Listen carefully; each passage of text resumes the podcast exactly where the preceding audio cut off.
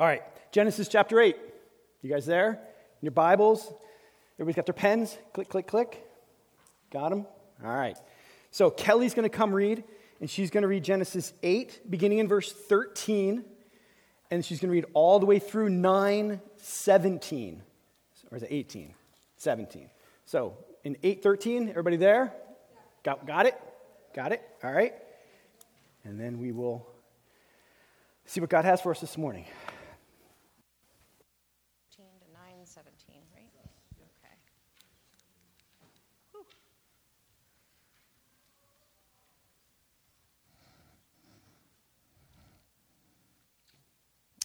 All right, starting in chapter 8 of Genesis, verse 13. In the 601st year, in the first month, the first day of the month, the waters were dried from off the earth.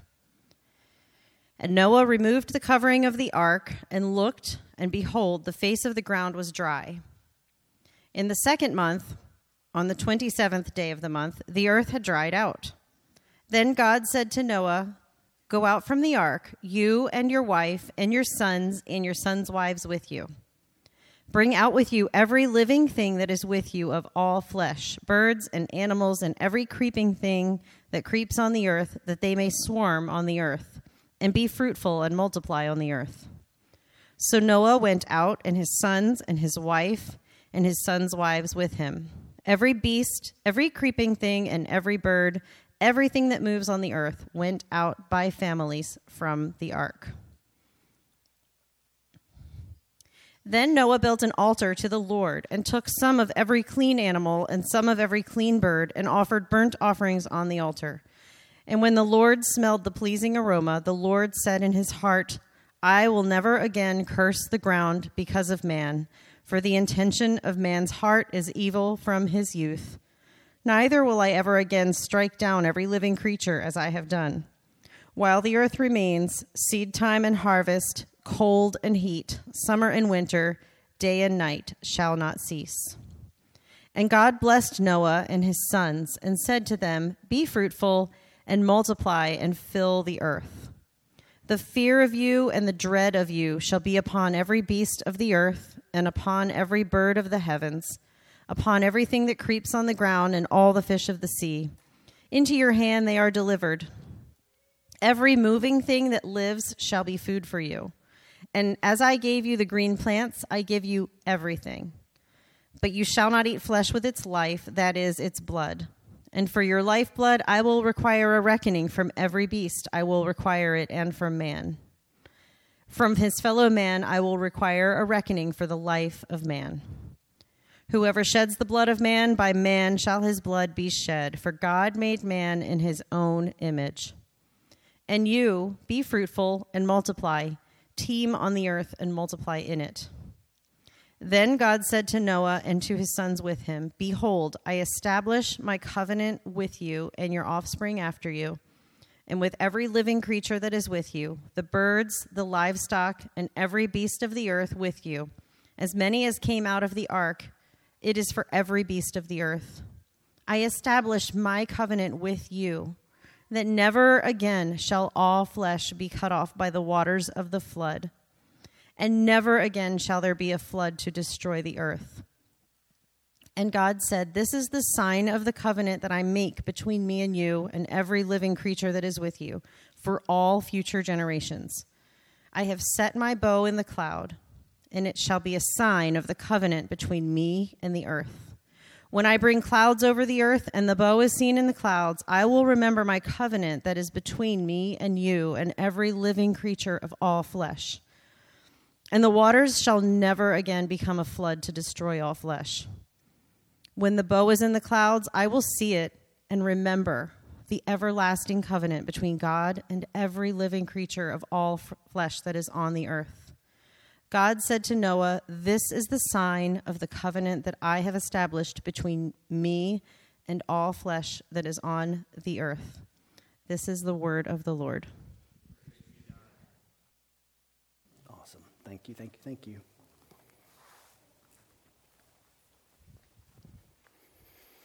All right, so quick little review. Last week we saw that the most important moment in the Noah story and the most important moment in Noah's life was chapter 8, verse 1, which says, But God remembered Noah. That is the pinnacle of the story. And we realize, we learned that when it says that God remembered Noah, it means that God took action. God removed the flood waters of judgment. God set Noah free from the ark to roam the earth, and God gave Noah rest. In chapter 8, God is reversing everything he did in chapter 7. And now, this morning, I want to share with you one more thing. You're taking notes from last week, this is kind of just a continuation. One more thing that God does when he remembers Noah. One more thing God does, and here it is God, when he remembers Noah, he recreates the earth. The Noah story, although it's been about lots of different things, certainly about God remembering Noah, but it's about God recreating. It is about second chances. So, of all the other things we looked at last week, the comparisons of chapter 7 and 8, remember chapter 7, all the destruction gets reversed in chapter 8. Well, there's something else going on, and that is God is redoing Genesis chapter 1. Genesis chapter 1, this is, this is a do over in Genesis 8 and 9. Let me show you what I mean by looking at a little slide that we put together. So in Genesis 1, on day 1, we see the Spirit hovering over the earth. Well, in Genesis 8, verse 1, it says the wind was blowing over the earth. The word wind there is the exact same word as Genesis 1 1 for the Spirit. So the Spirit is working in Genesis 1, the Spirit is working in Genesis 8 to blow back the water. Day 2, God separates the land and the water. In Genesis 8 and 9, we see the waters are receding and the land dries up. Day three, there are plants being uh, growing. And then when we get to Genesis 8:11, we see that the, the dove has a fresh olive leaf in its mouth. Creation, plants are starting to grow. Day five, God does seasons. In 822, where Kelly just read, it says that there's cold, heat, summer, winter. There's seasons again. In day five, he talks about every living thing that God creates. In 817, God tells Noah to bring out every living thing from the ark. And then in day six, God makes man in his own image. And then what we just saw in 9 6, man is in God's image. You see what God's doing? It's a restart, it's a recreation of the earth. If Genesis 1, remember we talked about this, God is building a stage called the earth, and he's casting characters for his great redemption story, then chapters 8 and 9 is God taking out his clapboard and going, Genesis, creation, take two. And he's starting over again with a second creation. Simply put, what God is doing here is recreating the earth, He's giving second birth. This is a new creation. And this is meant to tell us something about God, which is what we should always be looking for when we're reading God's word, right? It tells us stuff about God. This tells us something about God, and this foreshadows something. I mean, come on, don't these terms sound familiar to you? Recreating, born again, new creation. Any of that sound familiar to any of us? I mean, this is clearly a picture of God recreating the earth as a picture of what God does in our salvation. You guys know 2 Corinthians 5:17. You can finish the verse for me. Therefore, if anyone is in Christ, he is a new a new creation. The old has passed away, behold, the new has come. I mean, this is it. This morning, you can and should celebrate that just as God made a new creation in Genesis 8 and we'll see in 9, He has made you a new creation in Christ. because of Jesus, the old is gone, even though your old man sticks his ugly head out every day at different times, he has still passed away. The old you is dead, even as Casey's prophetic word this morning. The victory, when, when Christ died, you died. The old you is dead. You are brand new. You just kind of need to embrace this for a moment. You are a new creation in Christ. That's really good news. You're a new creation in Christ. The old you is gone. You have a brand new you. And in case that's not good enough, which I think it is, Revelation 21:5 tells us that one day, and he who was seated on the throne said, Behold, I am making all things new. He's making all things new. So the new you is going to be even newer. I don't know how it happens. You're going to be perfected even more than you are now. All sin will be removed from you. So we're headed in one direction, guys, all brand new. You're a new creation, and you're just getting newer every day until the day when you are new, new, new, when you see Christ face to face. This is something you've got to know about God, and you've got to believe about God. God loves to show off the glory of his recreating power. He enjoys taking old things and making them new. He loves taking broken things and making them new. God loves do overs. Any of you ever want a do over? I want do overs. God is the God of do overs, only He's not looking at us to make the do overs do overs. He does the do overs for us because you're new. He gets joy out of taking dead things and bringing them to life. He loves to take the work of His Son and apply it to your life, making you perfect in God's eyes. So this is what happened to creation. When God remembers Noah, he brings Noah safely through the floodwaters of judgment and he does a complete creation restart. And this is exactly what he does for you. He brings you through the waters of judgment and then he makes you brand new. So there's sermon number one for this morning.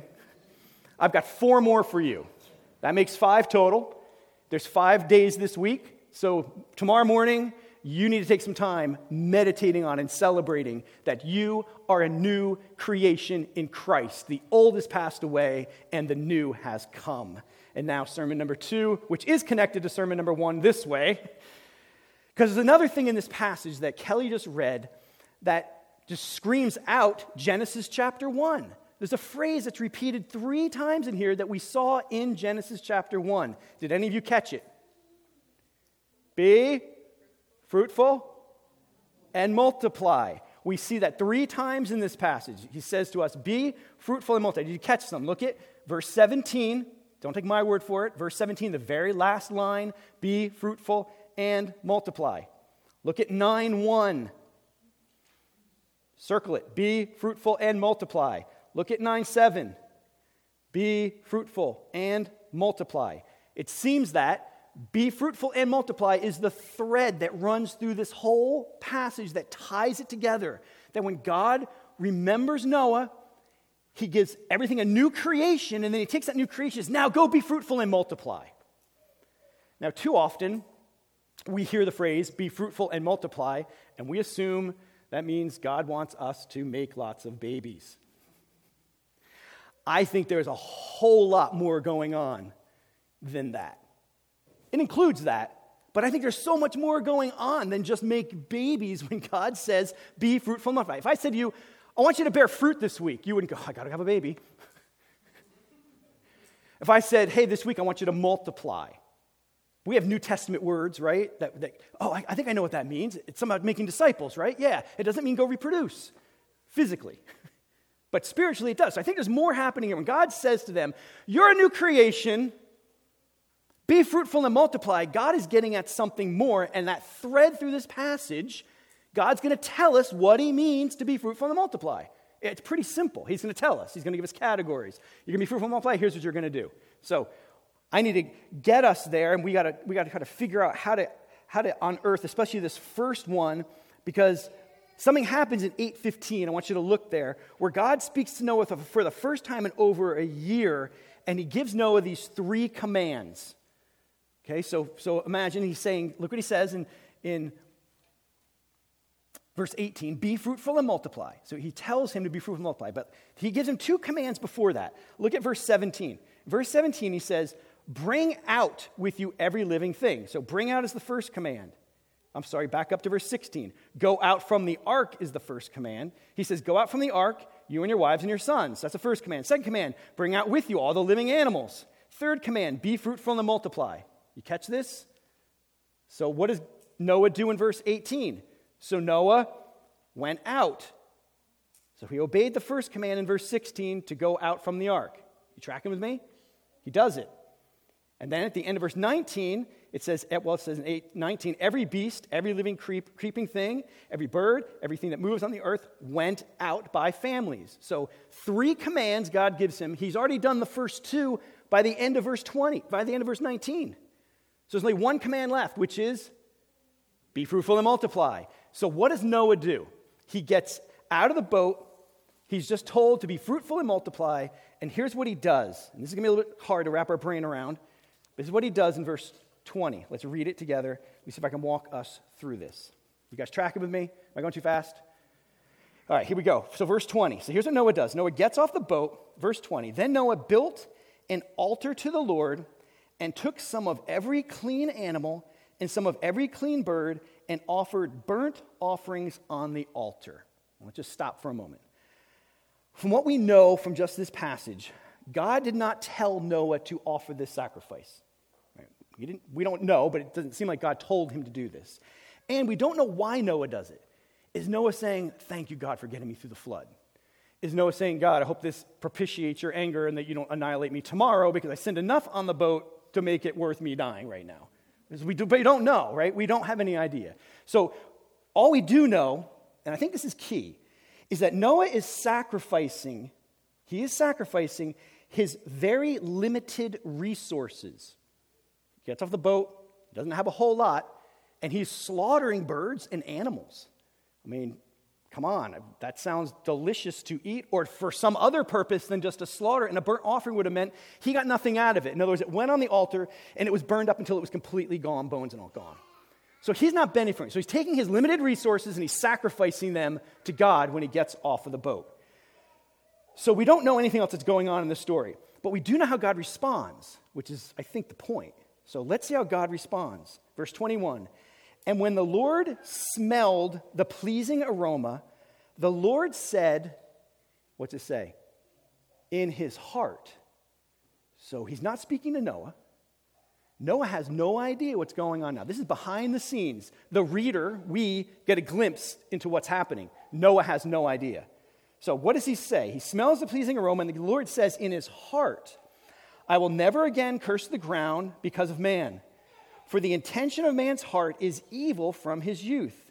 Neither will I ever again strike down every living creature as I have done.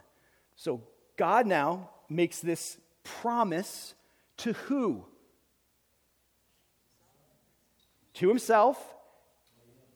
And he's making it to the ground, right? And to living creatures. Now, I don't know if they could hear it either, but in God's heart, that's what he's doing. And what he's saying here is prior to this moment, I actually cursed the earth because of whose sin? The people's sin, man's sin. So it's because of man's sin that God said, I cursed the ground and I struck down every living thing. And God says, even though man is still sinful, I'm not going to do that again. I'm not going to do that again. And then he, he adds a blessing to this, right? While the earth remains, seed time, harvest, cold, heat, winter, summer, day and night shall not cease. I don't know if any of you last night lied in bed and wondered, is the sun going to rise in the morning? Is August ever going to end? Will it be 100 degrees with a million percent humidity forever? This is the reason we don't worry.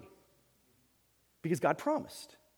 There's going to be winter, there's going to be summer, there's going to be springtime, there's going to be harvest. So he, promises that here. So, what is the point of this? This is the conclusion I, drew, I draw. To be fruitful and multiply, we are to live humbly before God offering our limited resources, not knowing what God's going to do with them. That kind of seems what Noah's doing. He gets off the ark. He's been told to be fruitful and multiply. And the first thing he does is, look, I got limited resources here, but I want to, I want to give them to God, and I have no idea what God's going to do with them. Noah doesn't know what God's doing with them. God, Noah has no idea, but he takes his limited resources, he casts them at God's feet, and he says, they're yours to use. So it seems like there's something for us about do you want to be fruitful and multiply? Are you willing to take your limited resources, whatever they are, and say, God, they're yours, use them? And if I don't know what the results is, it's okay. If I don't see the result from it, if I don't hear from you about what you're doing with it, it's okay. It's yours. Take it. So it seems like that's the first thing. So maybe that's sermon two. Point number one, or point number two, I would encourage you to think and believe and live humbly with your God as a new creation if you want to be fruitful and multiply.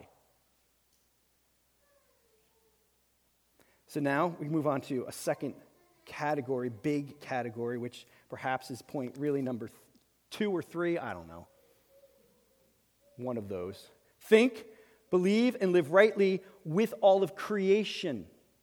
This is what happens next in verse chapter 9, verse 1. He transitions. God is saying, if you're a new creation, I want you to be fruitful and multiply. Look at chapter 9, verse 1. And God blessed Noah and his sons and said to them, Be fruitful and multiply and fill the earth. Now he's going to tell us one way, another way that we are fruitful and we multiply and we fill the earth. Here's how. Verse 2 The fear of you and the dread of you shall be upon every living beast of the earth and upon every bird of the heavens, upon everything that creeps on the ground, and all the fish of the sea. Into your hands they are delivered. Every moving thing that lives shall be food for you. And as I give you the green plants, I give you everything. But you shall not eat flesh with its blood, with its life, that is, its blood. So I read that and I say, fire up the Barbie. Get a state going. But I think there's more going on, obviously, than that. Here, God seems to be saying that in order to be fruitful and multiply, we need to understand the resources of the animals and to not abuse the reality that they are delivered into our hands.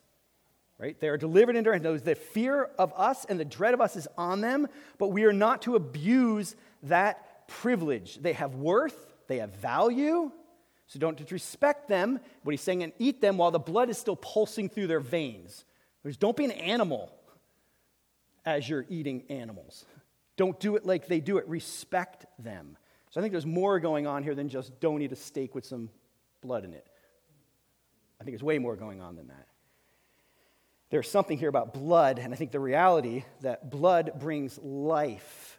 And so respect the animals, respect them when they have blood in their veins. Now, this whole story here is just rich with talk about creation.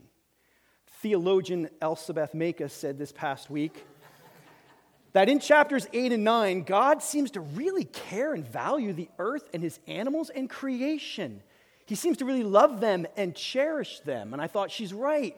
How many times in the just this one section where you get to the, the bow in the sky in the covenant does he have to say something about the birds and the living creatures? I mean, look at verse 10, it's with he's making this covenant with every living creature, the birds, the livestock, every beast, every beast. You get down to verse 12, and it's every living creature. Verse 15, every living creature of all flesh. Verse 16, every living creature of all flesh that is on the earth. Verse 17, all flesh that is on the earth. I mean, just over and over and over again, God is enjoying and exulting in his creation.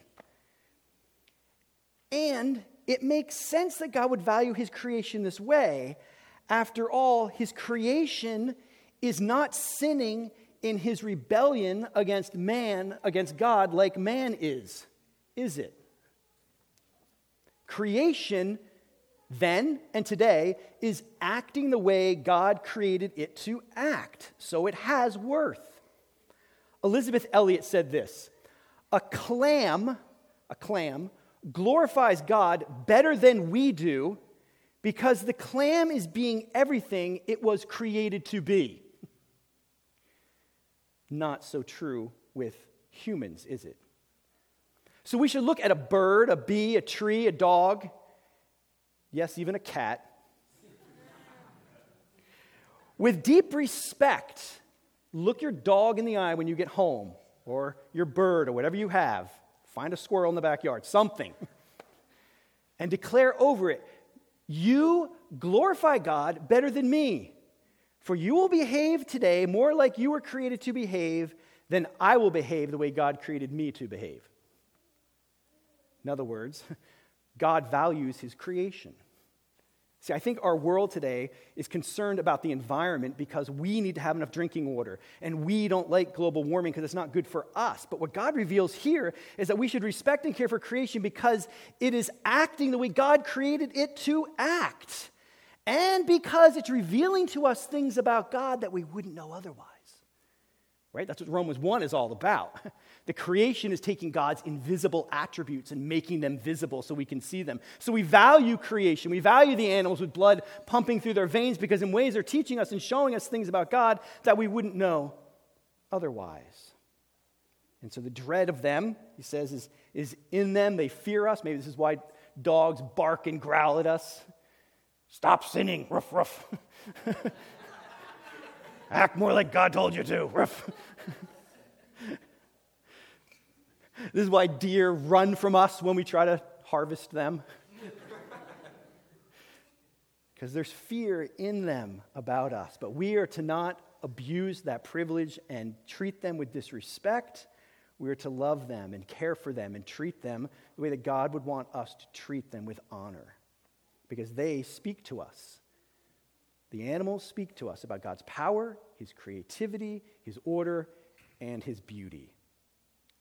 Another way to say this might be respect creation, the animals, and all of creation because it enables you to be fruitful and to multiply and to see God's character in ways you wouldn't otherwise.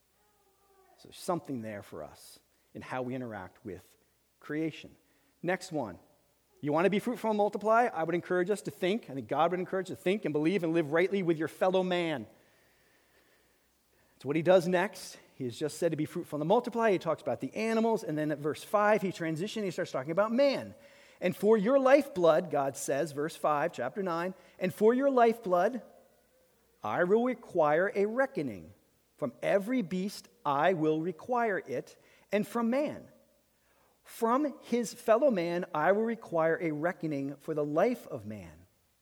Whoever sheds the blood of man, by man shall his blood be shed, for God made man in his own image. So, what's going on here? I have heard perhaps too many people, pastors, use these verses to passionately argue for the government establishing capital punishment. They will say that God is giving the government here a command to punish murderers with the death penalty. Now, I have a problem with this. The problem is that there is nothing in Genesis 9 about government. nothing. In fact, there's nothing in chapter 8 or prior to chapter 9, and there's nothing after chapter 9 that mentions anything about the government, not even the slightest hint. So I think if we go there, we're missing the point of what God is trying to tell us in this passage. And it seems very clear that God wants us to know that He is the one who will require the reckoning, not the government. Do you see that? Three times God says, I will require a reckoning. I will require it. I will require a reckoning. In other words, God is the one who is going to hold not just man, but animals. This is a weird one. Somehow, the wild boar that gores somebody to death is going to be held accountable. Uh, he will have to call, be called to account for what he did because he was shedding blood. So, what is the point of this little section here? And I think it's this it seems the point is that God knows that the heart of man is still evil from his youth, and that he will continue to murder each other unless, listen to this, unless they keep this one thing in mind. And here's the one thing, and it's not that if you do it, you're going to die, it's that God made man in his own image. In other words, God is saying, I want to restrain man from killing man by reminding you once again that man was created in God's own image. Now, the animals teach us things about God, but they're not in the image of God. Even though an animal may act more like it was created to act than we do, none of them are in the image of God. But every man, every woman, every child is created in the image of God. We talked about this when we were in Genesis chapter 1.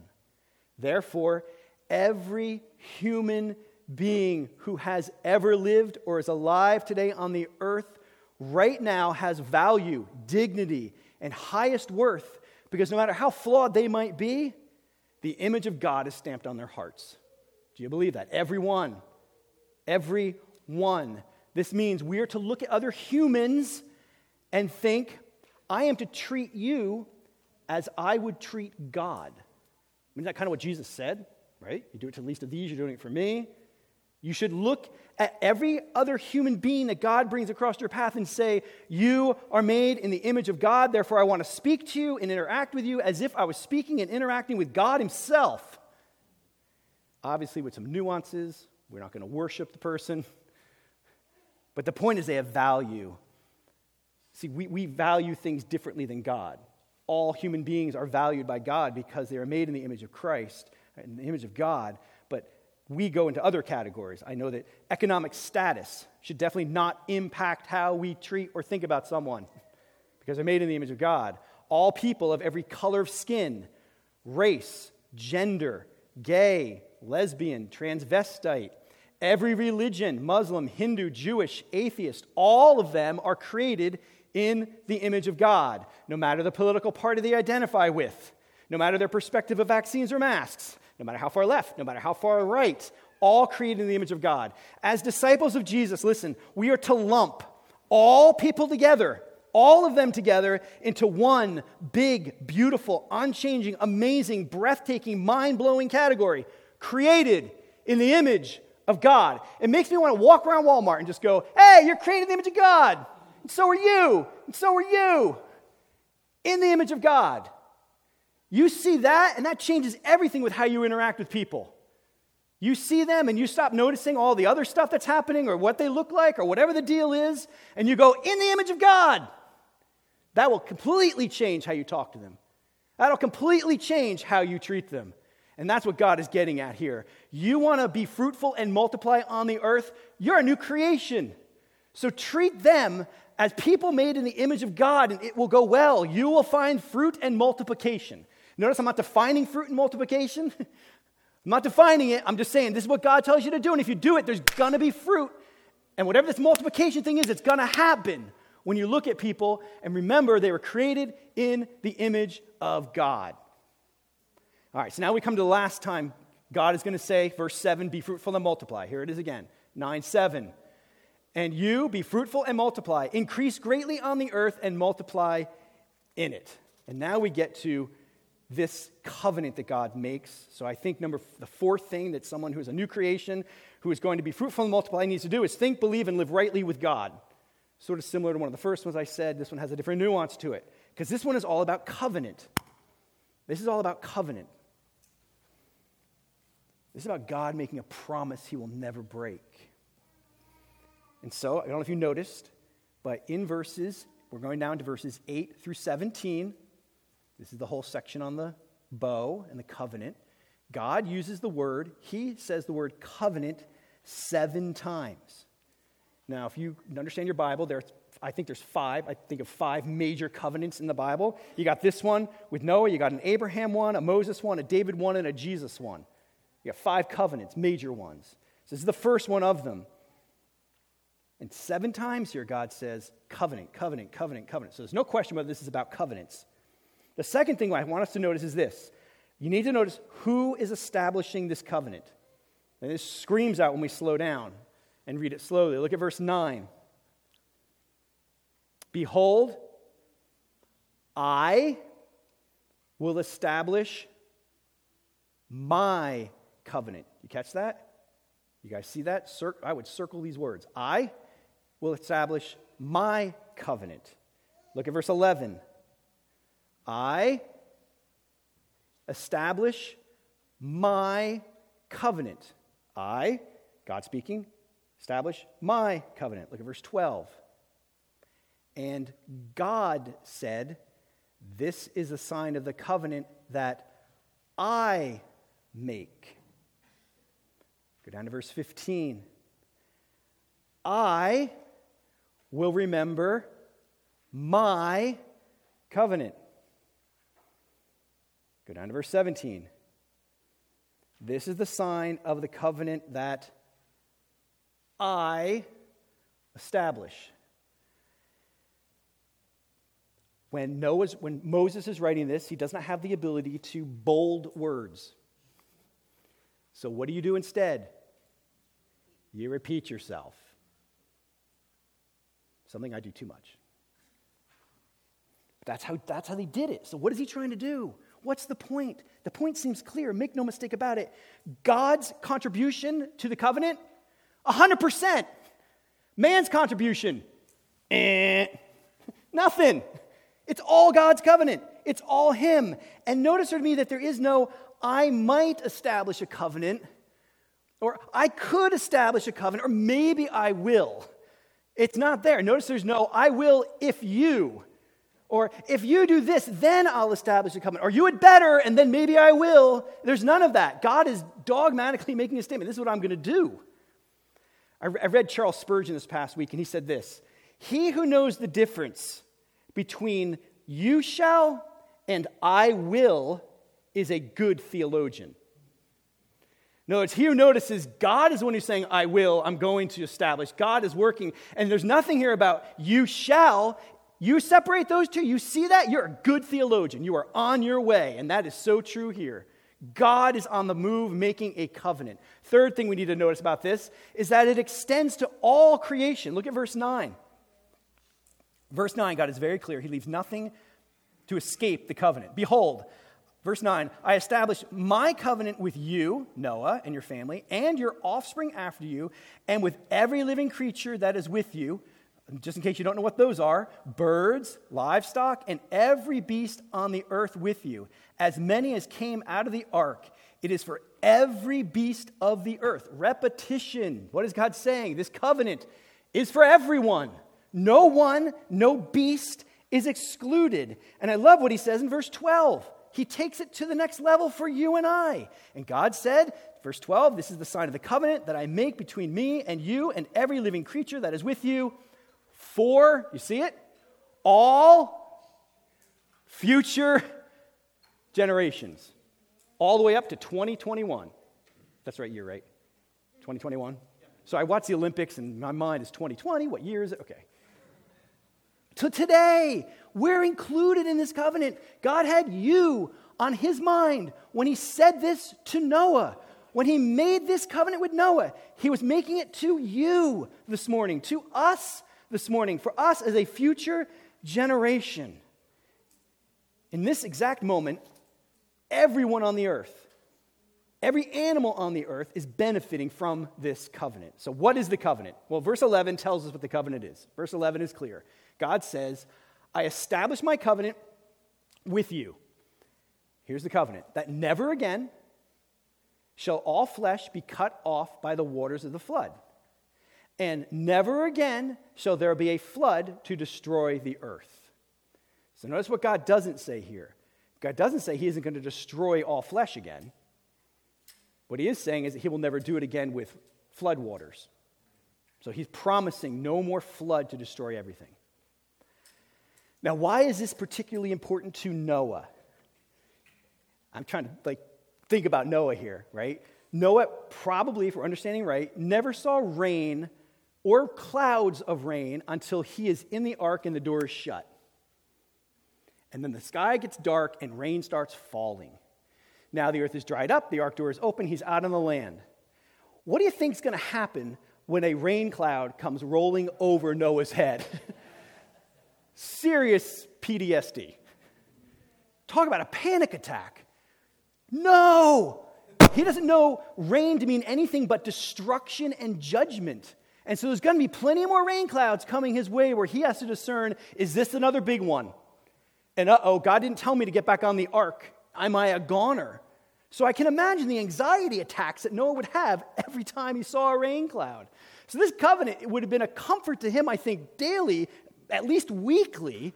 And then God adds to it this sign, this seal of the covenant, which is just a beautiful thing. He says in verse 14 that when he brings the clouds over the earth, the bow is seen in the clouds, that he will remember his covenant.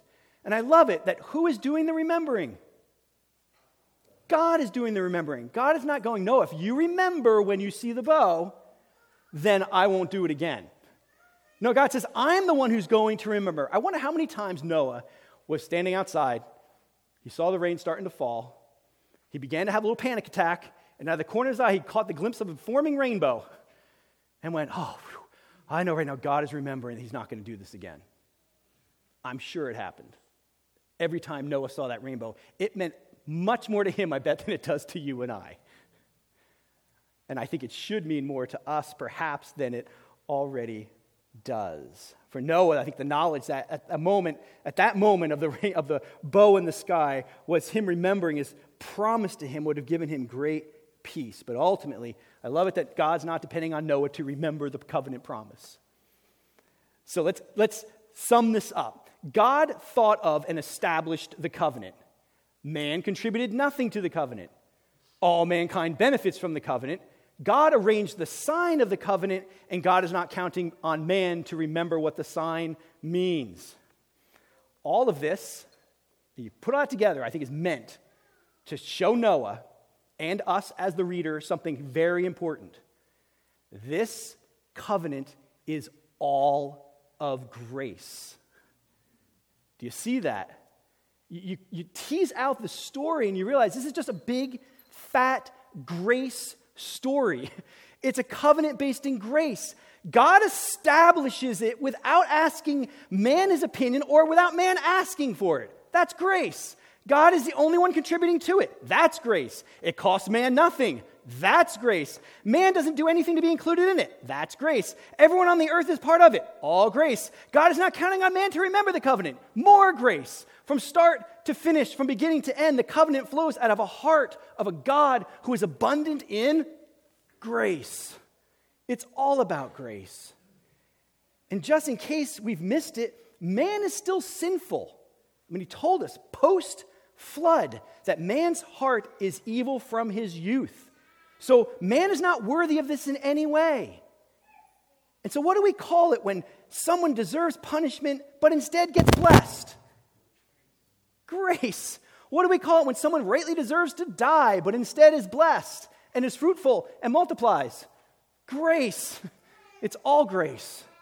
This is a covenant of grace. All of the covenants in Scripture are covenants of grace. It is God saying, I'm going to rescue you despite you.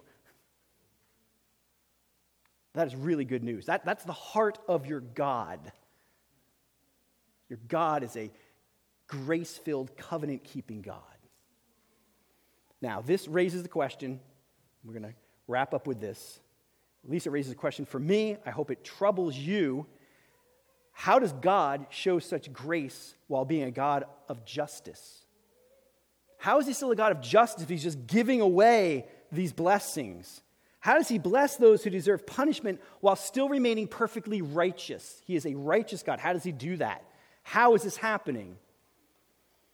And I think the answer lies in the bow I think the answer lies in the bow. There's very, something very significant about this bow. Look at verse 13. What does God call this bow?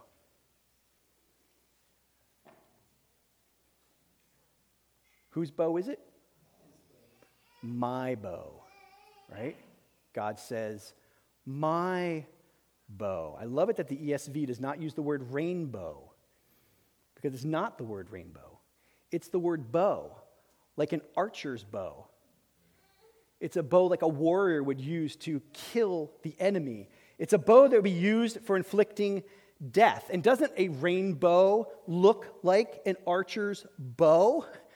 It does. And that's, I think, very intentional in how God created it. And I think Noah would have noticed immediately that this is a warrior's bow. We don't think that way, do we? if God said, I'm going to put a shotgun in the sky, we would go, That's a shotgun. When he saw the bow and God said, My bow, Noah went, Oh, his bow, his warrior bow, his bow that inflicts justice, his bow that, that kills and brings destruction and death. Noah would have known that. But what's so significant about this is what direction is a rainbow pointing should it have an arrow in it? Up. If it was pointing down, I don't know if any of you ever had someone put a gun in your direction. It is very disturbing, even if it's a friend doing it by accident.